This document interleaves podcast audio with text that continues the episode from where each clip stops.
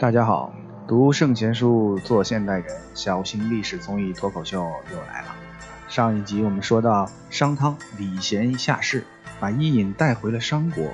伊尹最初的身份是个厨师啊，因此啊，在探讨国家大事之前，他先去厨房露了一小手，给商汤做了一道菜，名字叫做虎鸟之羹，就是天鹅料理。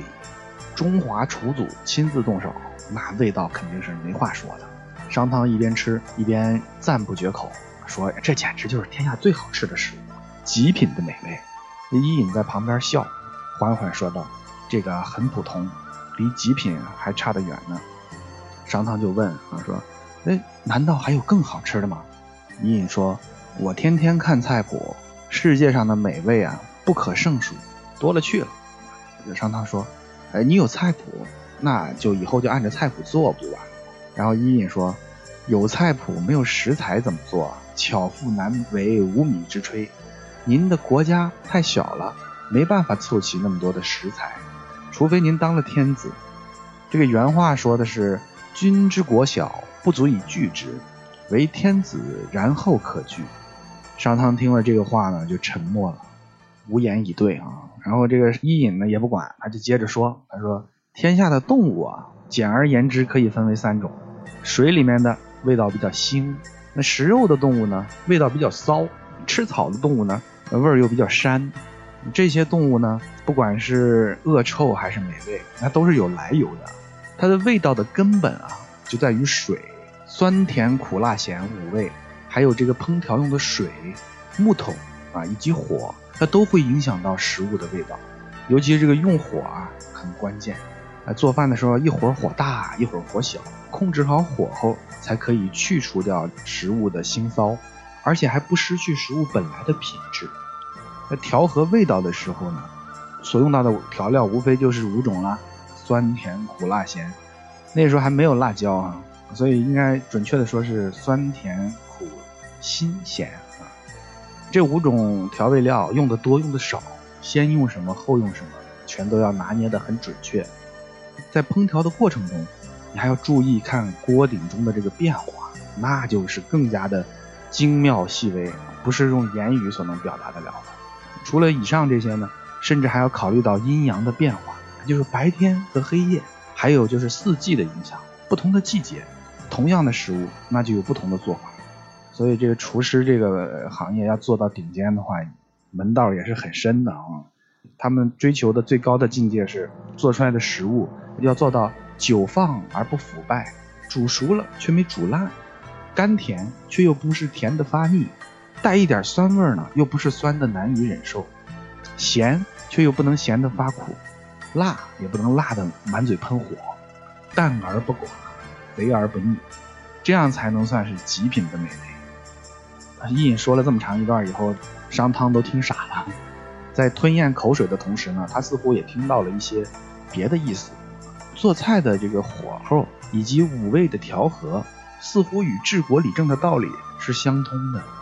他商汤在思考这个问题的时候啊，伊尹又接着聊他的专业，滔滔不绝，口若悬河。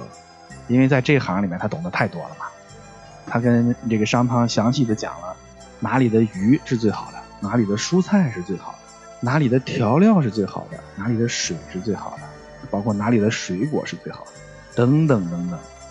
他把这个天下所有最好的食材挨个说了一遍，这些食材它分布在祖国的各个地方，有的在洞庭湖，有的在东海，有的在昆仑山，有的在四川，还有的在贵阳，还有的在三危山。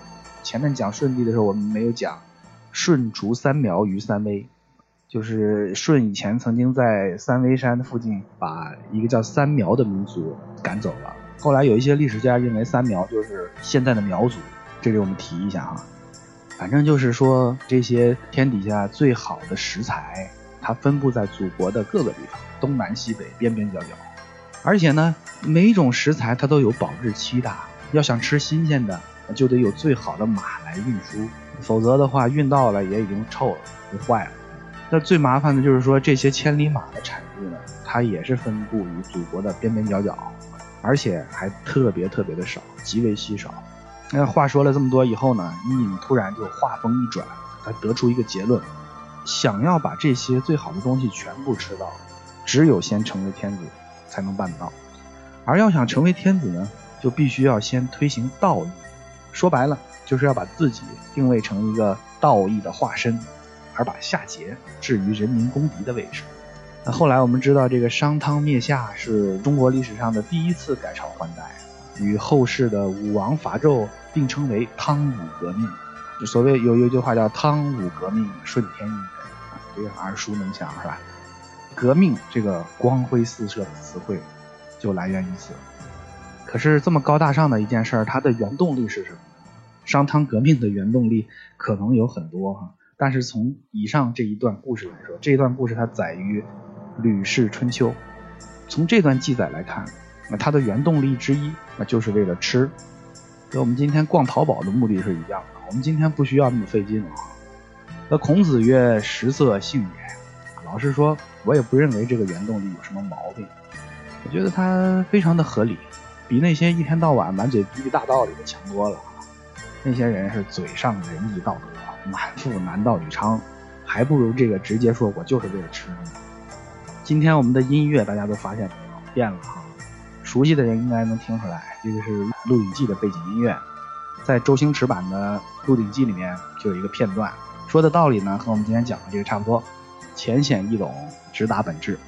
在这个片段里面，陈近南把韦小宝拉到他的屋子里面，然后说：“小宝，你是个聪明人，我可以用聪明人的方法跟你说话，外面的人就不行。读过书、明事理的人，大都已经在清廷里面当官了。”所以，我们如果要对付清廷，就要用一些蠢一点的；对付那些蠢的人，就绝不能跟他们讲真话，必须要用宗教的形式催眠他们，使他们觉得所做的事情是对的。所以呢，反清复明只不过是个口号，跟阿弥陀佛其实是一样的。清朝一直欺压我们汉人，抢走我们的银两和女人，所以我们要反清。那韦小宝说：“哦，明白了，要反清抢回我们的钱和女人。”富不富民，根本就是脱了裤子放屁，关人鸟事。那陈近南接着说：“总之啊，如果成功的话，就有无数的银两和女人，你愿不愿意去啊？”韦小宝当然愿意了哈，换了谁都愿意。哎，商汤也愿意。商汤和韦小宝都是几分钟就可以明白这个道理的人，可是很多人呢，一辈子都不会明白。伊尹帮助商汤在战略上指明了方向。又把战略的目标呢分解成一个一个的小目标，然后马上就开始实际的行动。那么第一步呢是刺探敌情啊，所谓知己知彼，百战不殆。伊尹的执行力很强啊，他自告奋勇要前往夏朝的都城去刺探情报。这一段呢在史书上没有详细的记载，那根据一些人的猜测啊，伊尹应该是先和商汤玩了个苦肉计。俩人呢，先假装闹翻了，然后伊尹一气之下就投奔夏朝。在敌营里面呢，他就遇到了我们前面说过的妹喜。伊尹是当世第一才子，妹喜是当世第一美人。他俩人金风玉露一相逢，便胜却人间无数。所以后来呢，就发展出一个山路十八弯的爱情故事。如果拍成电视剧的话，至少要一百来集。比《甄嬛传》和《芈月传》加在一起还长。其实啊，他俩有没有爱情故事啊？没有人知道。我们必须要知道一个常识：古人写文章啊，都是极其精简的，越古的越精简啊。因为文言文最忌讳的就是啰嗦，他追求的是言约意丰，就是言语要很简单，但是含义呢要很深远。简单的几个字，包含着很多层的意思。在东汉的蔡伦发明纸以前，大多数的文章都是刻在竹简上的，所以啊，哪怕只是为了节省力气，也必须得要精简。所以呢，我们看那个长篇历史电视剧啊，大多都只是一场戏而已，千万不要当真。啊，除非是明清题材的，离现在比较近了啊，那史料呢比较丰富，掺的水也就少一些。伊尹跟妹喜他们俩人有没有发生过爱情故事呢？谁都不知道。史书上其实只有一句话：“妹喜有宠，于是乎与伊尹比而亡下。”可以确定呢，只是他俩人的关系还不错，有着共同的志向，曾经呢在一起密谋推翻夏朝。前面我们说过，这个妹喜啊，她有一些奇怪的癖好，喜欢听撕裂绢帛的声音。那其实这些癖好，除了用缺心眼儿或者心理变态来解释以外呢，也可以解释为他是在故意的毁坏夏王朝的财富，进而毁坏夏桀在人民心中的名望。他为什么要这么做？我们还记得上一集里面有一首描述妹喜的诗啊，有诗妹喜，眉目清晰，这是第一句。有诗是什么？有诗是一个地名，它就是妹喜本来的国家。妹喜呢是在夏桀侵略有失国的时候，被国君当做求和的贡品，呃，敬献给夏桀的。所以啊，妹喜对夏桀他应该是个什么感情呢？那有可能是表面上装的傻傻乎乎的啊，那心底里很可能对夏桀怀有刻骨的仇恨，国仇家恨。那另外一个可能的原因就是夏桀他又有了新欢了。红颜色衰，宠爱有时，再好看的女人，她老了也都一样。我们著名的笑星冯巩老师曾经说过，男人到八十岁还是喜欢二十岁的女人。在这个问题上，男人是很专一的。所以呢，夏桀在别处啊，在在攻打别的国家的时候，他又收了两位名人，一个叫婉，一个叫颜。那史书上说：“女华者，桀之所爱也。”桀迷惑于妹喜好比婉眼，他很喜欢这两位新收的美女，在两块美玉上面分别刻上人家俩人的名字啊，以示真爱。那妹喜呢，新人换旧人啊，他就被冷落了。那鉴于以上的这些原因啊，妹喜他就最终是被伊尹给策反了。他从夏桀最宠爱的妃子。变成了一个卧底，一个内应，或者无间道啊。那从这里我们就看到尹的这个能力有多强啊！他的间谍工作做的是一步到位，直接把夏桀的枕边人给拿下了。那还不是想要什么情报就有什么情报啊？那除了在上层活动以外呢，尹还很重视走群众的路线。他到民间去打听老百姓对夏桀的看法，听到了一些议论。而夏桀这个人，他喜欢把自己比作太阳啊。他说：“天之有日，有吾之有民。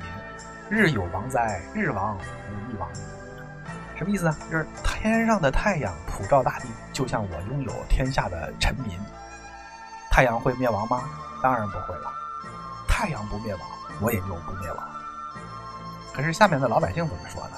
老百姓在公开的场合。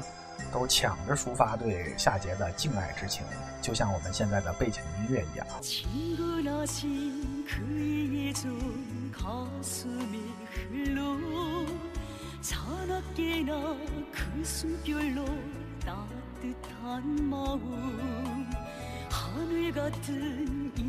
这是一首歌颂伟大领袖的韩语歌曲，歌词的大意是：他亲密的情谊在心间流淌。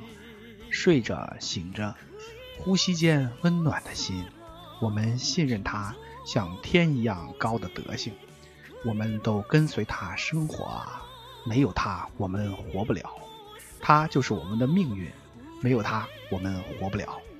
这首歌听得我十分感动，这一集我因为太激动了就没有办法继续说下去了，后面的事情我们下集再说，再见。